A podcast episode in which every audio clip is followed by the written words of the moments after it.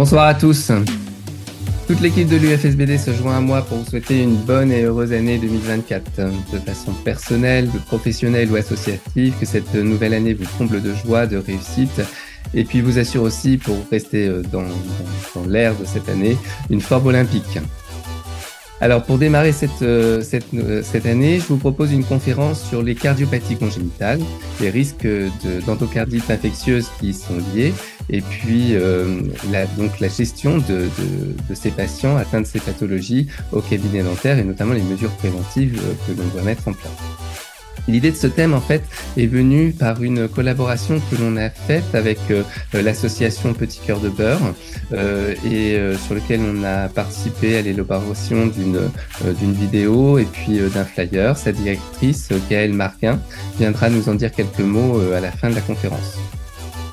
Pour nous éclairer sur ce sujet, j'ai euh, fait appel à euh, deux conférencières, donc je suis assez bien entouré. Euh, le docteur Emmanuel Fournier, qui est cardiopatre à l'hôpital Marie-Laine Longue au Plessis-Robinson, et puis le docteur le docteur Camille Lolan, qui est un peu notre star des réseaux sociaux au niveau dentaire et qui se partage sur, qui est chirurgien dentiste donc, et qui se partage sur une activité un petit peu esthétique et puis pédiatrique. Voilà. Avant de leur laisser la parole, je vous rappelle que vous pouvez nous, poser des questions euh, en cliquant sur l'icône Q et R qui se situe en bas de votre écran.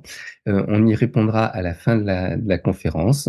Euh, voilà, je vous rappelle aussi que l'ensemble de nos vidéos sont disponibles en replay, que ce soit au niveau de notre site UFSBD et sur notre chaîne YouTube. N'hésitez pas aussi à vous abonner à la chaîne YouTube pour avoir donc les d'être prévenu lorsqu'il y a des nouveaux ajouts. Voilà, je vous laisse la parole, mesdames. Merci.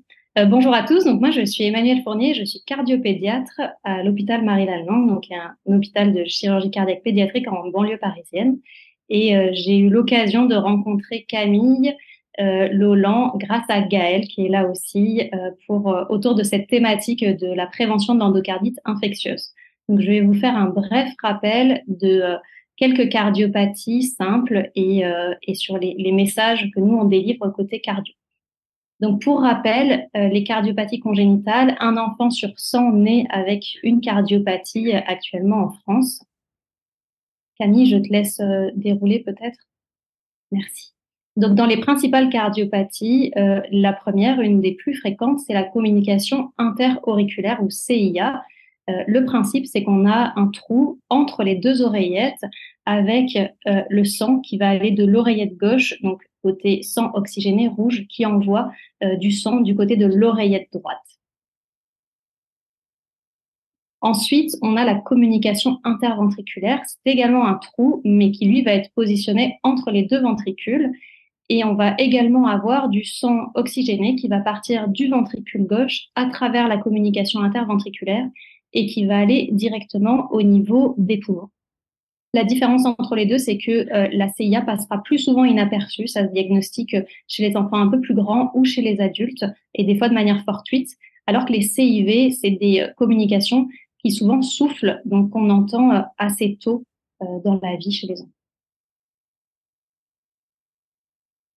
Ensuite, on a également une cardiopathie qui s'appelle la persistance du canal artériel.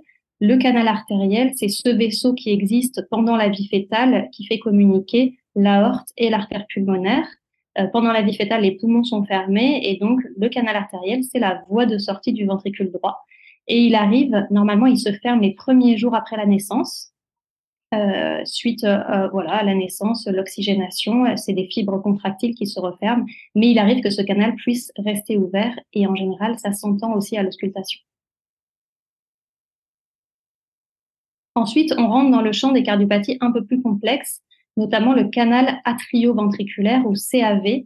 C'est une anomalie de formation de ce qu'on appelle la croix du cœur, c'est-à-dire la zone des valves mitrales et tricuspides, donc entre l'oreillette gauche, le ventricule gauche pour la valve mitrale, et entre l'oreillette droite et le ventricule droit pour la valve tricuspide, ainsi qu'une anomalie euh, au niveau des septums, c'est-à-dire le cloisonnement entre les oreillettes et les ventricules. Et donc, dans cette pathologie, on va avoir un mélange de sang parce que les valves sont anormales et on a une CIA associée euh, à une CIV dans la forme complète ou une CIA ou une CIV toute seule dans la forme partielle.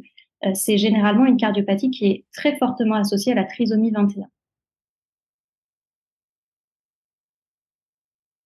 Ensuite, on a une cardiopathie qui s'appelle la coartation de l'aorte. Donc ça, c'est un rétrécissement au niveau de l'endroit qu'on appelle l'isthme aortique. Euh, je, pense que vous voyez sur le schéma, euh, la petite zone rétrécie, c'est une zone de l'aorte qui est euh, de base un petit peu plus étroite et sur lequel s'abouche le canal artériel.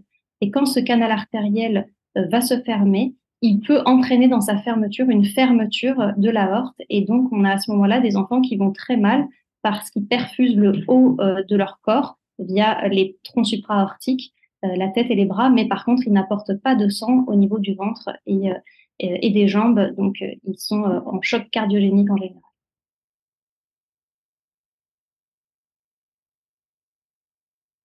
Ensuite, on a la cardiopathie cyanogène la plus fréquente, qu'on appelle la tétralogie de Fallot ou la maladie bleue.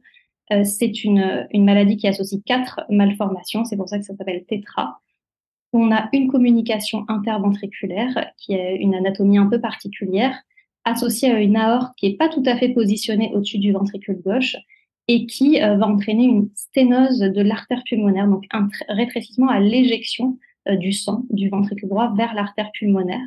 Et donc, le sang n'arrivant pas bien à passer du ventricule droit vers l'artère pulmonaire, va passer à travers la communication interventriculaire pour aller dans l'aorte et donc donner du sang désaturé. La transposition des gros vaisseaux, euh, c'est une autre cardiopathie euh, qui euh, maintenant est assez bien dépistée en anténatale. là, le principe, c'est que les vaisseaux ne sont pas à leur place. Donc l'aorte va naître au-dessus du ventricule droit et l'artère pulmonaire va naître au-dessus du ventricule gauche. Pendant la vie fétale, ça ne pose pas trop de problème parce qu'on a des communications, notamment ce fameux canal artériel et une CIA qui existe. Par contre, à la naissance, le sang oxygéné va toujours rester du côté gauche, oreillette gauche, ventricule gauche, artère pulmonaire, et euh, le sang bleu va toujours rester du côté droit. Il n'y a pas de mixing euh, du sang. donc, pareil, c'est une pathologie où les enfants vont être opérés tout de suite car très désaturés. La sténose valvulaire pulmonaire, c'est une pathologie de la valve pulmonaire. Donc la sténose, ça veut dire rétrécissement. Et donc là, on a une limitation euh, du passage du sang du ventricule droit à l'artère pulmonaire. Il y a plusieurs types. Soit c'est uniquement la valve, soit c'est en dessous ou au-dessus. En tout cas, le sang n'arrive pas bien à sortir. On a donc un ventricule qui s'épaissit. Euh, le sang est accéléré à travers euh, cette valve et donc on peut également entendre un souffle à l'auscultation. Le tronc artériel commun, on, est toujours dans des cardiopathies complexes qui sont quand même moins fréquentes. Et là, euh, il faut imaginer que c'est juste un arrêt de la formation du cœur au niveau embryologique. Et donc, on va s'arrêter au stade où les deux vaisseaux n'en forment qu'un seul. Et donc, au-dessus d'une large communication entre les deux ventricules, on a un vaisseau commun qui s'appelle le tronc artériel commun, euh, qui va donner naissance à l'aorte et à l'artère pulmonaire.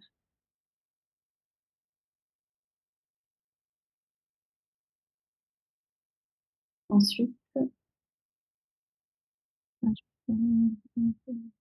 Donc, toutes ces cardiopathies, on n'a pas tout détaillé, mais euh, ce sont euh, différentes, différentes pathologies dont certaines vont être opérées, vont bénéficier de une ou plusieurs chirurgies, d'autres vont nécessiter des cathétérismes euh, interventionnels avec mise en place des fois de matériel, de stents ou de valves qui sont mises par voie percutanée.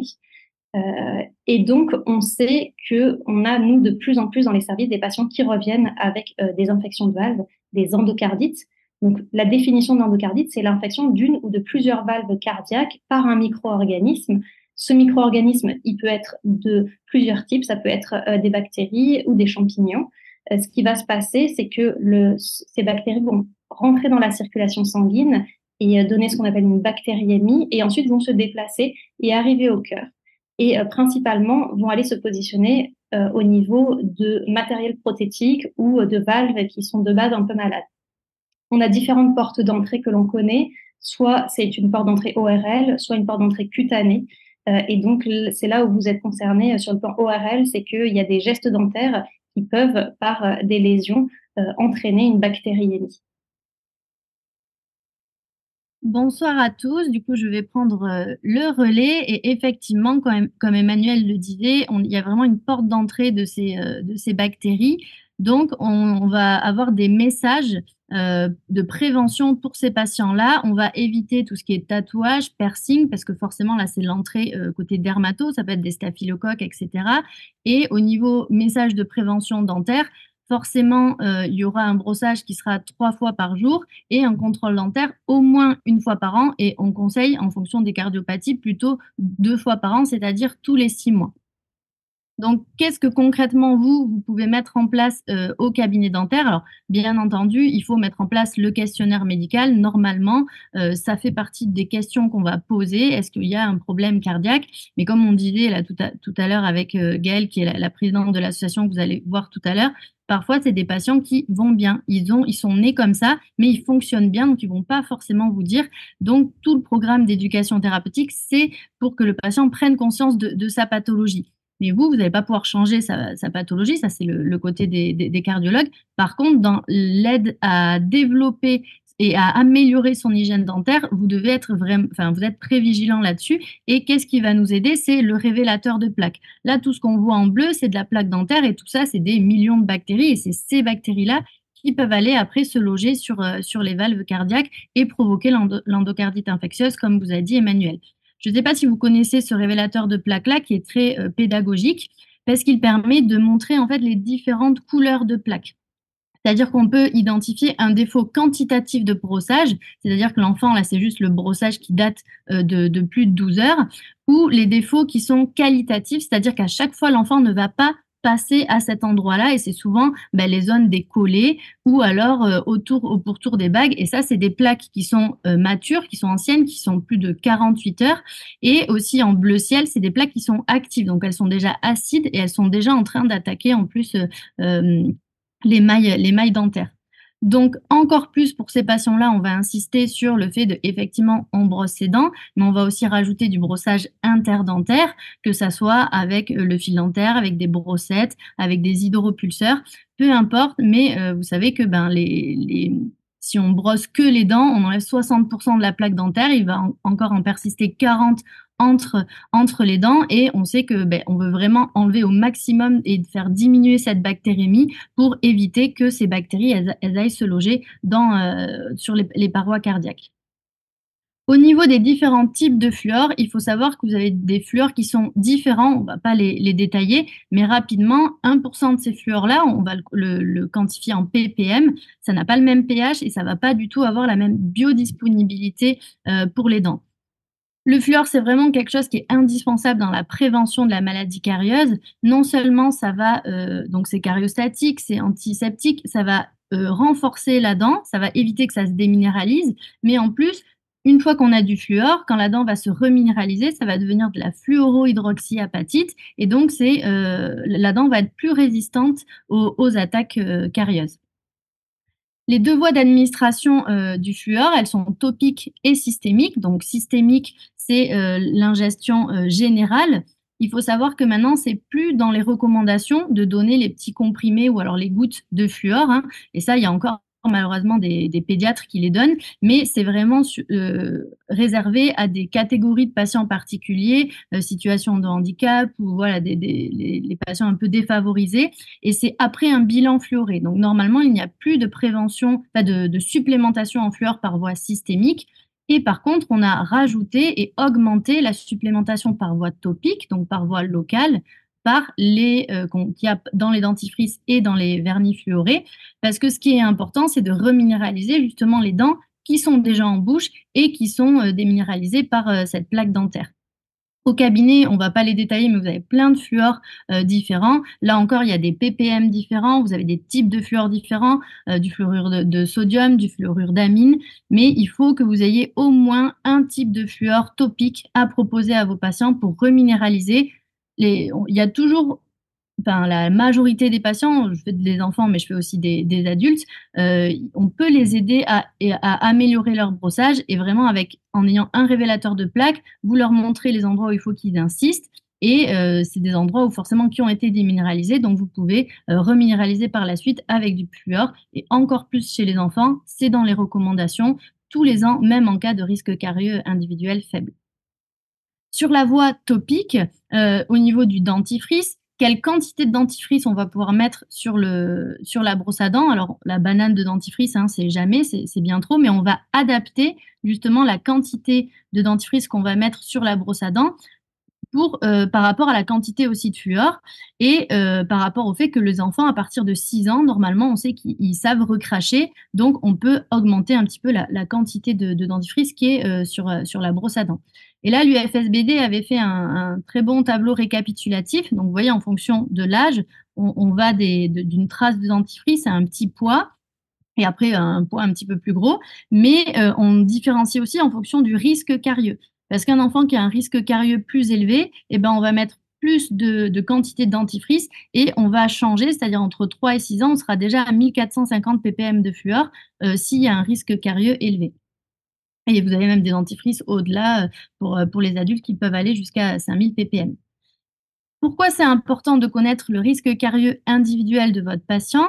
Parce que vous allez pouvoir euh, mieux le prendre en charge et surtout euh, le guider vers, euh, des, comportements qui sont, indispensables. Ce qu'il faut savoir, c'est que les patients à risque carieux individuel faible, ils, utilisent un dentifrice fluoré, ils ont des soins dentaires cariopréventifs réguliers, c'est-à-dire qu'ils viennent régulièrement chez le dentiste avec des applications de fluor, et ils ont plus ou moins des fluors systémiques dans celle, dans l'eau.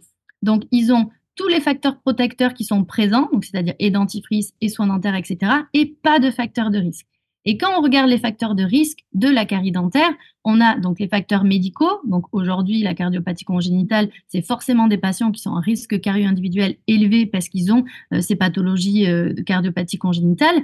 On a aussi le côté social, le côté comportemental, une alimentation sucrée, euh, un faible niveau socio-économique, une motivation, les, patients qui vont venir qu'au rendez-vous d'urgence, des besoins de santé spécifiques, donc justement la maladie, un handicap, des troubles alimentaires. Après, on a tout ce qui est les facteurs de risque cliniques, que ce soit des caries récentes actives, aussi de, la plaque dentaire, une mauvaise hygiène, des salives qui vont être plus acides ou des morphologies dentaires atypiques, la qualité dentaire aussi, des hypominéralisations, la MIH, la qualité des restaurations en bouche et les facteurs individuels, donc ça, c'est les habitudes, c'est justement euh, l'absence d'un dentifrice euh, fluoré, des lésions carieuses qui vont être actives, et aussi la transmission euh, en fonction de, la fratrie et des personnes qui, en ont la garde.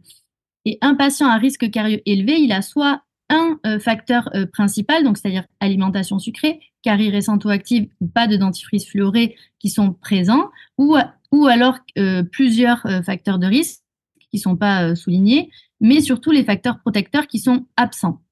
Donc finalement, dans le, pool de patients qu'on a, on a quand même peu euh, de patients qui sont à risque carieux faible. Quand on parle d'hygiène bucco-dentaire, donc c'est sûr qu'on parle du brossage de deux à trois fois par jour avec un dentifrice fluoré, etc. Mais ça ne peut pas être euh, dissocié de l'hygiène euh, alimentaire, c'est-à-dire d'éliminer au maximum ce qu'on appelle le comportement grignoteur un enfant euh, va, enfin normalement, vous avez la courbe de Stéphane, vous savez que la, bouche elle a un certain pH. Et dès qu'on va manger, on va diminuer, on va tomber en dessous euh, ce qu'on appelle le pH critique. Et donc, il y a des bactéries et les dents, elles vont être déminéralisées.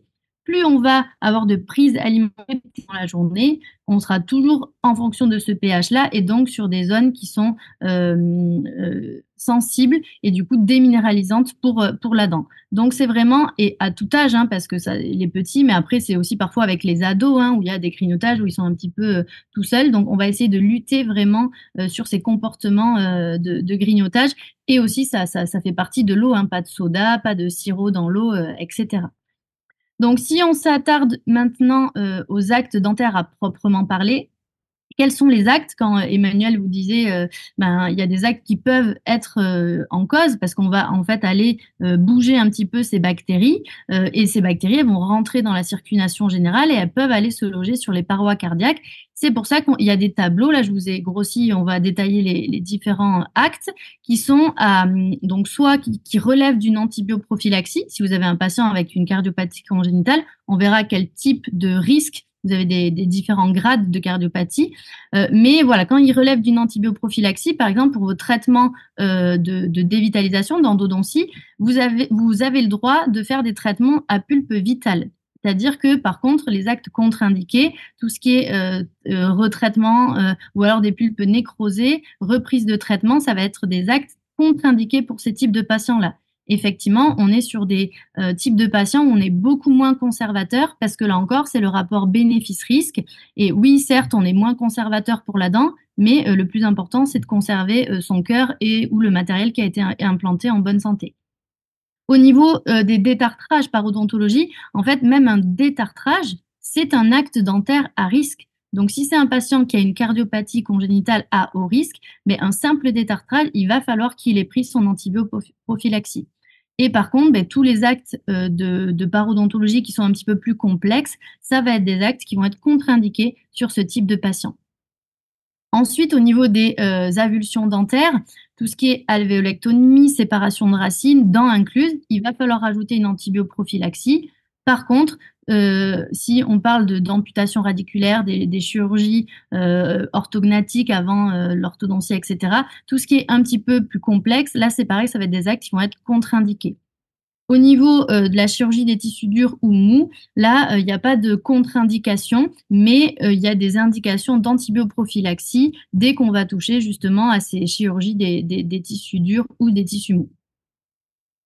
Ensuite, au niveau des actes chirurgicaux au niveau implantaire, donc là, c'est pareil, il y a souvent de l'antibioprophylaxie et par contre, on va contre-indiquer les chirurgies préimplantaires, implantaires et des périimplantites. Donc, vous pouvez faire des, petites chirurgies osseuses, des phrénectomies, des biopsies, etc. Mais on va contre-indiquer en fait tout ce qui est chirurgie implantaire. Et les derniers actes invasifs qu'on va, qu'on va qu'on peut être amené à faire chez ces patients, c'est les soins prothétiques, euh, des soins d'orthodontie, euh, où il y a un risque de saignement. Donc là encore, c'est comme le, détartrage, on va aller euh, bouger un petit peu ces bactéries-là. Donc là, on va être sur de l'antibioprophylaxie et en fait, on va contre-indiquer les anesthésies locales intraligamentaires parce que ce sont des, anesthésies où vous allez pouvoir aller léser le, germe, enfin le, ligament alvéolo-dentaire. Euh, et ceux qui sont non recommandés, c'est les anesthésies locales ou locaux-régionales dans un tissu euh, non infecté. Et pour finir, donc, euh, les cas particuliers, c'est les traumatismes. Voilà, quand sur tout risque de traumatisme, dès que c'est des traumatismes qui sont assez, assez importants, on va rajouter une antibioprophylaxie et par contre, ben, on va éviter la réimplantation même d'une dent définitive euh, surtout si elle est dans un contexte un peu euh, euh, un milieu qui est souillé, on ne va pas réimplanter même une dent définitive chez ces types de patients-là. Donc là encore, c'est une perte de chance, mais c'est pas grave parce que c'est surtout le, cœur hein, qui, est, qui est important. Et donc là, je vais repasser la main à, Emmanuel. Comme je vous disais, il y a différents types de cardiopathie euh, congénitale. Et comme nous, on a notre gradient thérapeutique euh, en dentaire, il y a un gradient de cardiopathie et toutes ne vont pas relever de l'antibioprophylaxie. Oui, exactement. Euh, en effet, la plus grande difficulté pour vous au niveau dentaire, ce sera de savoir quel est le problème cardiaque des patients. Parce que même nous qui les suivons au long cours, il y a, on a énormément de patients. Donc, dans, nos, patientèles, on va avoir des enfants, des ados, mais aussi des adultes qui ont vieilli, qui ont une cardiopathie euh, euh, depuis la naissance, qui ont été opérés et qu'on suit à l'âge adulte. Euh, il y en a une grande partie, et c'est aussi tout l'enjeu des transitions ado-adultes, de les responsabiliser et de les autonomiser sur leur cardiopathie, parce qu'une grande majorité ne connaît même pas leur réparation, ce qu'ils ont à l'intérieur du cœur. Et donc ça, c'est une difficulté, effectivement, quand il se présente, à part de dire j'ai été opéré du cœur, euh, de savoir euh, quelles sont les cardiopathies qui vont être à haut risque d'endocardite. Maintenant, ça a été euh, classé assez récemment parce que les sociétés savantes de cardio, la Société européenne de cardio a établi des nouvelles recommandations là en 2023 pour justement un peu plus classifier les patients qui étaient à haut risque, dont ceux qui relèvent d'une antibioprophylaxie et les autres risques intermédiaires ou faibles. Euh, pour que ce soit simple, les cardiopathies à haut risque, c'est tous les patients qui ont du matériel intracardiaque, donc qui ont des valves mécaniques ou des valves biologiques, ce qu'on appelle les bioprothèses, qui ont eu des tubes implantés, euh, que ce soit par voie chirurgicale ou par cathétérisme. Maintenant, on fait beaucoup de procédures chez les adultes qui sont par cathétérisme, notamment des remplacements valvulaires pulmonaires par cathétérisme, comme on fait euh, chez les adultes pour les cardiopathies acquises, les TAVI c'est un peu la même chose. On a aussi des patients qui vont avoir des problèmes de rythme et qui ont donc des dispositifs à type de pacemaker ou de défibrillateur. Il faut savoir que ceux qui sont à haut risque, c'est les, les pacemakers ou défibrillateurs endocavitaires, donc c'est-à-dire implantés à l'intérieur des vaisseaux et non pas épicardiques, dont c'est quand les sondes sont posées à l'extérieur du cœur. Donc endocavitaire, c'est à haut risque. Tout patient qui aura présenté un antécédent d'endocardite est à risque plus haut d'en refaire. Donc ça, c'est effectivement un petit, euh, un petit antécédent à demander. Déjà une infection, euh, vous êtes porteur d'une prothèse. Euh, après, dans les chirurgies récentes, on sait que tout patient opéré dans les six premiers mois post-opératoires est à risque. En général, nous, on leur transmet le message, mais c'est à noter. Euh, et puis les cardiopathies cyanogènes, donc ces patients qui sont désaturés au long cours, euh, il y en a quand même beaucoup moins. Soit c'est des patients qui sont entre deux chirurgies, donc on a un état intermédiaire où on tolère une désaturation, euh, notamment les tétralogies de Fallot non opérés. Après, c'est des bébés, donc ils sont moins exposés à ça. le Blaloc, c'est aussi un tube prothétique, mais qu'on met chez les bébés, donc je pense que vous en verrez moins. Par contre, les dérivations cavo-pulmonaires, euh, totales ou partielles, c'est des tubes, c'est des patients qui peuvent être un peu plus désaturés. Mais encore une fois, c'est beaucoup moins fréquent. Et après, euh, le dernier point, pardon, c'est effectivement euh, s'ils ont été opérés mais qui restent ce qu'on appelle des chintes, donc des passages résiduels, ils restent à haut risque à vie. Et après, les cardiopathies à risque intermédiaire, ça va être toutes les euh, malformations de valves, notamment les bicuspidies aortiques, et les pathologies myocardiques, donc les cardiomyopathies hypertrophiques dilatées. Ça, c'est à risque intermédiaire, donc antibioprophylaxie non recommandée. La pathologie rhumatismale, on en voit moins. on en voit via souvent les, patients qui viennent d'Afrique, du Moyen-Orient par les associations. Voilà, ça, ça reprend un peu la même chose que tout à l'heure, c'est-à-dire les, euh, les persistances de chinte, ça, ça reste, c'est maintenant classifié dans les hauts risques. Et après, toutes les autres pathologies valvulaires, c'est un risque intermédiaire. Donc, du coup, chez ces patients-là, une fois qu'on sait s'ils ils sont à haut risque ou à risque intermédiaire, il faut vraiment que vous vous rappeliez que seul le premier groupe relève de l'antibioprophylaxie, donc seuls les cardioparties à haut risque. On va euh, justement ben, vérifier si c'est à haut risque ou à faible risque. Et dans ces cas-là, qu'est-ce qu'on va prescrire à notre patient? Donc la molécule classique, c'est l'amoxicilline. Donc on est sur 2 grammes chez l'adulte, 50 mg par kilogramme chez l'enfant. Et si on a une allergie, on passe à la clindamycine, 600 mg chez l'adulte et 20 mg par kilogramme chez l'enfant. Donc, en général, il y a des patients que s'ils sont à haut risque, ils ont des, euh, prescriptions déjà de leur cardiologue hein, pour justement euh, prendre ces antibioprophylaxies. Sinon, si c'est la première fois que vous voyez un patient, ça, va être à vous de faire la prescription et de lui dire de prendre voilà son antibiotique avant votre rendez-vous de détartrage, mais surtout ne pas faire pour ces patients-là de détartrage dans la séance. Donc, encore une fois, là, on voit l'importance du questionnaire, du questionnaire médical. Et donc, tout euh, ce constat euh, est fait dans beaucoup d'hôpitaux en France sur le fait que effectivement les endocardites augmentent. D'une part, c'est devenu quand même un enjeu, un enjeu, majeur de santé publique. D'une part, on dit que l'incidence augmente, mais c'est aussi lié au fait que le diagnostic s'améliore, donc forcément on en dépiste plus. mais ce qui est important à noter, c'est que on a plus de 90% maintenant de nos enfants avec cardiopathie congénitale qui deviennent adultes. Euh, ce n'était pas le cas avant avec l'amélioration de la chirurgie et de toutes les procédures de cathétérisme. Maintenant, ils ont une survie euh, qui est euh, la même que la population générale, mais par contre, ils ont un risque effectivement d'endocardite qui est 30 fois supérieur à la population générale, avec derrière une morbimortalité qui est importante parce qu'on n'en a pas parlé, mais une endocardite, ça veut dire au minimum six semaines d'antibiothérapie intraveineuse à l'hôpital, au mieux, et au pire, une euh, réintervention chirurgicale ou plusieurs, une antibiothérapie intraveineuse au long cours derrière. C'est vraiment euh, compliqué et des fois des décès et euh, malheureusement, on en voit beaucoup. là, je pense que tous les services de France sont, remplis de patients avec des endocardites malheureusement.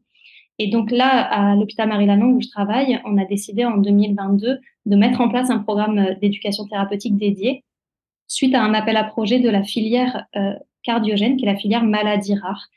via le ministère de la Santé qui en fait a lancé des enveloppes de budget. Et donc, on a pu former neuf, ouais, ça, neuf personnes au total qui ont eu la formation éducation thérapeutique validée par l'ARS. Une formation de 40 heures pour pouvoir dispenser de l'éducation thérapeutique. Et on a pu créer tout le programme de A à Z en créant des outils. Et donc, le public qui a été ciblé, ce sont nos patients à haut risque d'endocardite. On a également inclus les risques intermédiaires pour essayer d'élargir un petit peu avec une logistique, un personnel dédié, des locaux. Et donc, on fait des ateliers, c'est une journée par mois euh, avec trois ateliers euh, dédiés à l'éducation thérapeutique.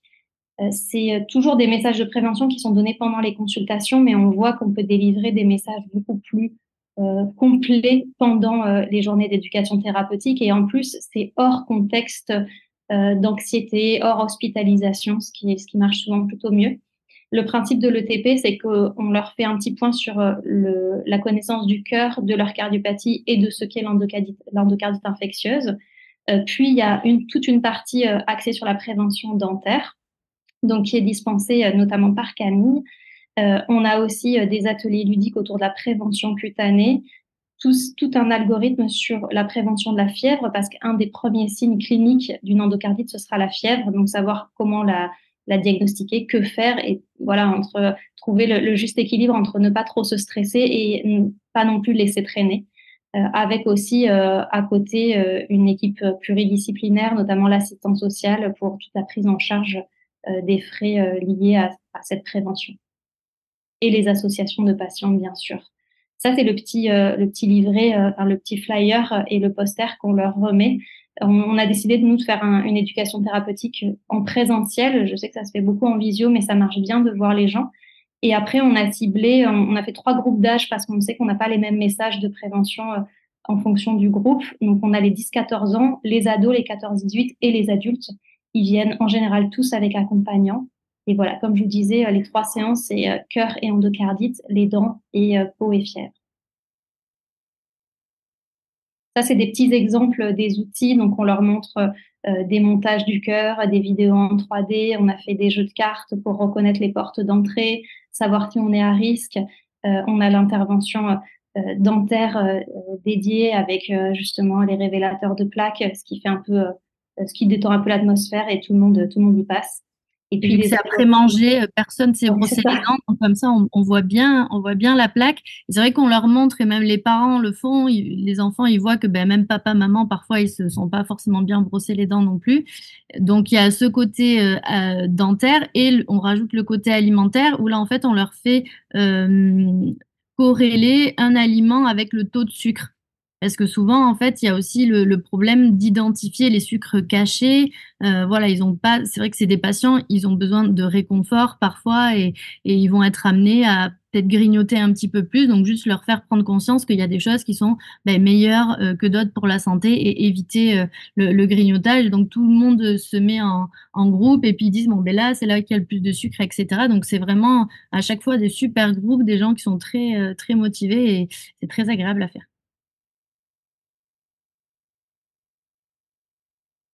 Ah oui, ça c'était la diapo euh, qui commence maintenant à, dater un petit peu, mais effectivement, euh, en un peu moins d'un an du début du programme, on avait fait 40 patients, euh, beaucoup d'annulations, mais ça c'est le principe de la prévention, c'est toujours difficile de faire venir les gens quand c'est une période de leur vie où ils vont très bien, ils veulent plus revenir à l'hôpital, mais globalement quand ils viennent, ils sont contents. Et, c'est vrai que les soignants ont beaucoup, beaucoup appris de, ces, ces, ateliers et même nous, hein, sur le, la prévention dentaire, euh, ça permet aussi d'ajuster nos messages dans nos consultations.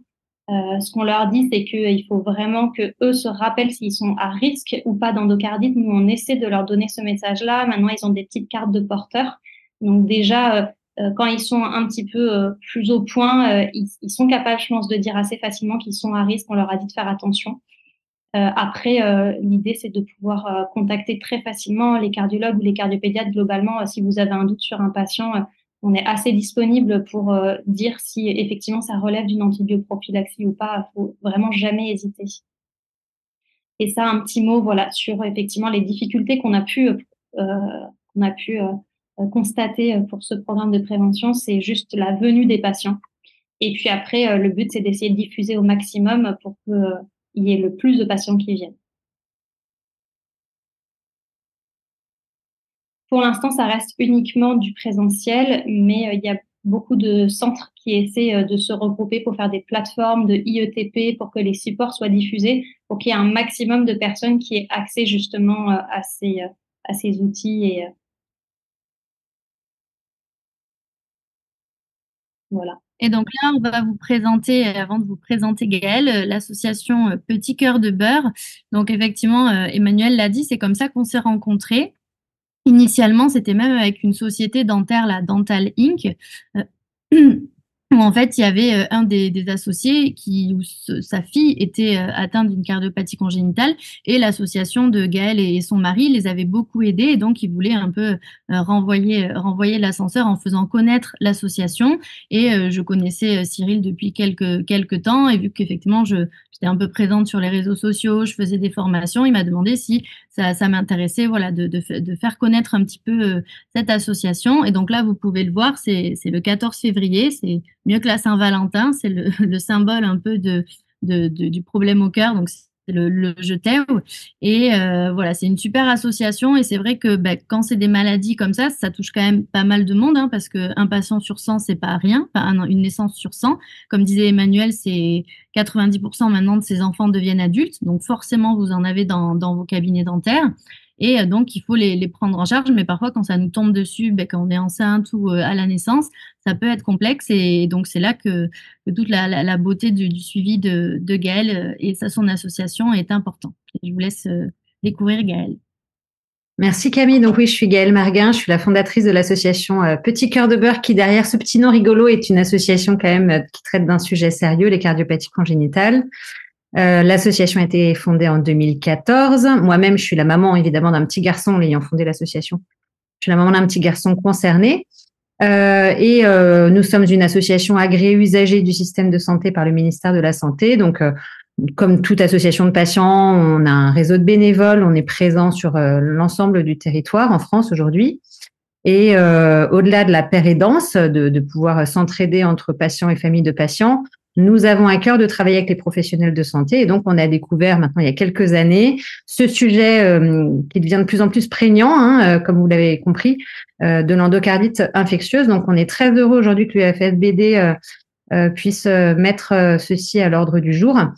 moi, j'avais un message à vous faire passer auprès des, des professionnels. ça a déjà été évoqué, mais les patients atteints de cardiopathie congénitale donc sont nés, c'est des malformations congénitales, donc sont nés avec. Et souvent, le message des cardiopédiatres, euh, c'est de leur dire que euh, euh, sur beaucoup de cardiopathies congénitales, ils sont guéris. Et du coup, quand ils répondent à un questionnaire médical à la question avez-vous un problème cardiaque, ils vont pouvoir répondre non. donc, ces programmes de prévention de l'endocardite ont pour vocation de rendre acteur le patient et que lui-même puisse vous dire lors de la première consultation, bah moi j'ai été opéré du cœur et du coup peut-être qu'effectivement il a un dispositif médical implanté. Euh, mais en tout cas, sachez que euh, c'est pas forcément spontanément euh, dit par les patients. Donc une petite discussion autour de ça, ça peut avoir du sens. Donc voilà. Puis n'hésitez pas à nous recontacter si toutefois vous vous rencontrez et à, et à renvoyer les patients éventuels que vous rencontrez concernés par les cardiopathies. Vous pouvez les renvoyer vers nous. Et donc l'association fait pas mal de choses. Et là, je crois qu'il y a une petite, on va, notamment l'association dans le cadre de ce programme de prévention de l'endocardite, a réalisé une petite vidéo. Et c'est juste pour vous montrer un petit peu ce qu'on peut présenter auprès des patients pour leur expliquer. On est dans l'air du temps et les papiers, c'est bien, mais ils aiment bien les vidéos. Donc, il y a un petit bout de vidéo aussi qui va vous être présenté de qu'on a fait pour les patients. Et là, je vous invite vraiment à aller sur le site internet de l'association Petit Cœur de Beurre. Il y a des fiches hein, justement sur l'endocardite infectieuse, sur les différentes cardiopathies, les, visuels, ça, sort de, ces fiches-là.